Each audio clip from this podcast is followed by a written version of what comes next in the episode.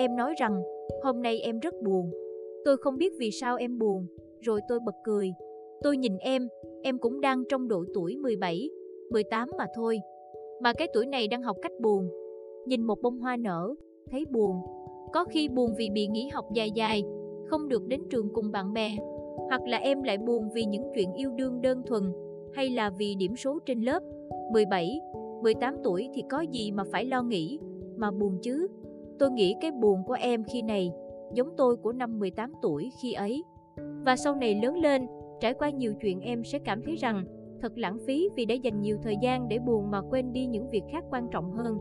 Miên man với dòng suy nghĩ, tôi đã vô tình cười. Lần này tôi cười hơi lớn tiếng. Thật ngạc nhiên là em cũng bật cười, lại còn cười to hơn tôi. Em hít một hơi thật sâu, thở ra và bắt đầu kể. Sau một hồi chăm chú lắng nghe em kể, tôi bắt đầu hối hận vì đã cười và tự cảm thấy xấu hổ. Tôi bắt đầu cảm thấy khâm phục em hơn. Bởi nỗi buồn của em thật khiến cho người ta thương em. Nhà em có 5 người, em là con cả, có hai đứa em, một trai, một gái, một đứa cách em 3 tuổi, một đứa đang chập chững bước vào lớp 1. Tuy đông vui là vậy, nhưng em cảm thấy mình đang bị cô lập ngay chính trong căn nhà của mình. Mọi thứ đối với em khi gần, khi thì lại quá xa. Kể cả về tình cảm giữa phụ huynh và con cái. Bố mẹ em có lẽ là những người rất tâm lý, nhưng chẳng bao giờ chịu thể hiện ra ngoài. Em sau mỗi lần đi học về là chỉ muốn nằm im trong căn phòng nhỏ trên tầng. Hình như chỉ có nơi đó là hiểu em nhất. Nơi mà có dàn hoa giấy ngay cạnh cửa sổ, thỉnh thoảng ghé vào nô đùa cùng em.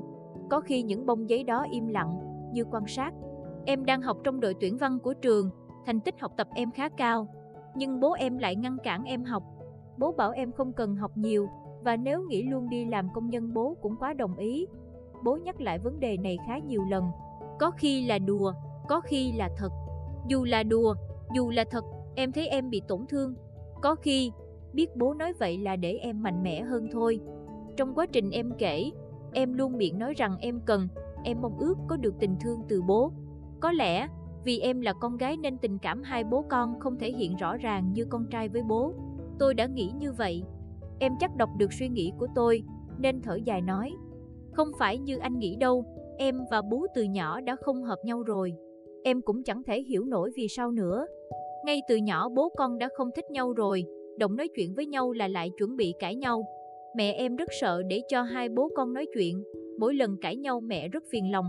Tôi vẫn im lặng, em thì ngập ngừng, như muốn hít một hơi nữa thật sâu, lấy can đảm rồi nói tiếp.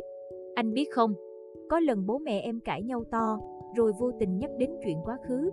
Em vì dự cảm không lành nên đã hỏi mẹ. Mẹ em vừa khóc, mà vừa kể với em rằng em là một đứa con gái đầu lòng, nhưng khi sinh ra lại không được chào đón. Mẹ không nói lý do. Em không biết là vì sao. Hồi đó khi mới sinh em ra, bố em đòi viết đơn ly hôn. Hai lá đơn đầu tiên mẹ em không chịu ký, nhùng nhằn đến lá thứ ba, mẹ nước mắt chảy ngược, ký vào đơn đó. Nhưng bố lại không dám nộp. Sau vụ ly hôn không thành đó, em sống trong sự yêu thương của mẹ, bố em dành tình cảm lạnh lùng hơn đối với em. Bỗng nhiên em cười to làm tôi giật mình. Hình như em cần ai đó lắng nghe em, em mong muốn được nói ra, như thế sẽ dễ chịu hơn nhiều. Hình như em rất cô độc. Hình như hôm nay bầu trời nhiều sao nhưng chỉ có một ngôi sao tỏa sáng. Đặc biệt, nhưng anh biết không, những ngày tháng sau đó, mẹ em đã phải chịu khổ như thế nào, chỉ vì em. Thà rằng mẹ em cứ kiên quyết ký vào đơn ly hôn, thà rằng hôm đó bố em mang đơn nộp. Thà rằng gia đình em đừng đoàn tụ như này nữa, thà rằng mẹ sinh ra không phải là em. Tôi vẫn chưa thực sự hiểu lý do mà bố của em lại ruồng bỏ em đến vậy, cho đến giờ đầu óc vẫn mơ hồ. Em kể, em có một người bạn chơi với em từ bé, nhưng không may là bố bạn bị tai nạn giao thông và mất khi bạn đó học lớp 5. Vì cùng sớm, nên hai đứa chơi rất thân với nhau, cho đến bây giờ vẫn vậy. Cho dù bố em luôn quý mến bạn và cả người phụ nữ là mẹ bạn hơn em và mẹ, hai đứa vẫn chơi với nhau một cách thật lòng. Từ ngày mẹ em sinh đứa thứ ba, bố dường như quên mất rằng mình đã có gia đình, đã là chồng, là bố của ba đứa con, mà đem tình cảm nam nữ sai trái với một người khác không phải là mẹ. Khi đó em mới học lớp 6. Bỗng nhiên tôi cảm thấy không khí hơi ngột ngạt, hình như lo sợ cho em, thương em nhiều hơn, lại càng bội phục em và người phụ nữ kiên cường là mẹ em kia. Em còn quá bé, 12 tuổi, để trải qua những chuyện như vậy, những chuyện mà người lớn khi trải qua rồi vẫn cảm thấy sốc và đau lòng.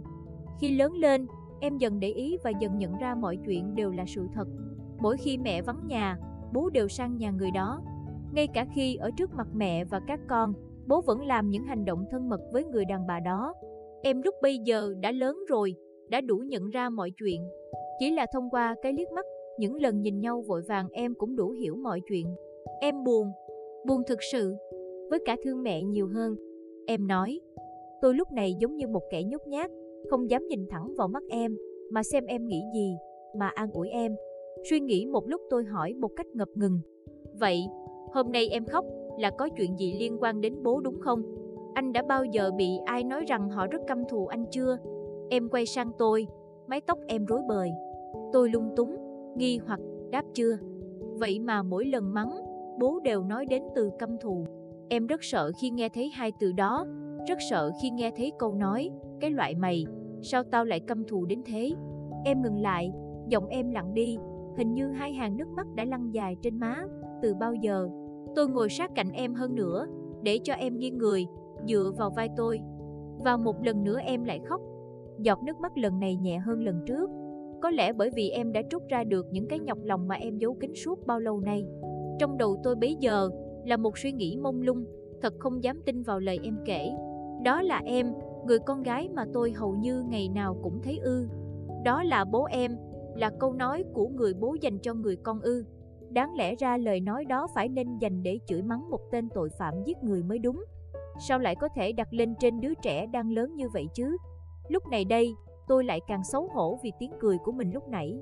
Hóa ra em mạnh mẽ hơn tôi tưởng, hóa ra em người lớn hơn tôi. Hóa ra, việc tâm sự với một người lạ như tôi lại dễ dàng hơn với một người dường như là đã quá thân quen. Tôi không biết cuộc trò chuyện đó đã kết thúc lúc nào, cũng không nhớ rõ đã đưa em về như thế nào. Trong đầu tôi lúc này tràn ngập hình ảnh em ngồi khóc một mình, còn câu chuyện của em vẫn ám ảnh mãi. Vài ngày sau, cũng tại nơi công trường đó, tôi gặp em. Lần này, em lại khóc, nhưng không phải những chuyện xưa cũ nữa. Mà em khóc vì anh thợ cắt tóc đã cắt hỏng tóc mái đằng trước của em, trông em ngố ngố. Còn tôi, ngạc nhiên và ngưỡng mộ, vì giờ đây, trước mắt tôi, là em. Một cô gái với mái tóc tomboy đầy cá tính. Ánh mắt em long lanh, hệt như ngôi sao cô đơn kia trên bầu trời, và tỏa sáng. Em chững chạc và mạnh mẽ hơn. Lời kết, hãy cứ thế em nhé. Xin em đừng chỉ im lặng chịu đựng một mình. Hãy cứ khóc, và hãy cứ nói ra. Có thể tôi không cho em được lời khuyên, nhưng bờ vai tôi rất vững chắc, tấm lòng tôi đầy sự cảm thông và thấu hiểu. Dù cho người lớn có làm gì đi chăng nữa, hãy cứ tin rằng họ vẫn rất yêu em, cô bé ạ. À. Có thể có những chuyện khó nói, nên đừng thắc mắc nhiều. Đừng chỉ nhìn nhận vấn đề theo một cách chủ quan em à. Hãy cứ sống là chính mình, luôn vui vẻ và ồn ào, lạc quan và biết phấn đấu. Hãy là một ngôi sao của riêng mình, em thân yêu nhé.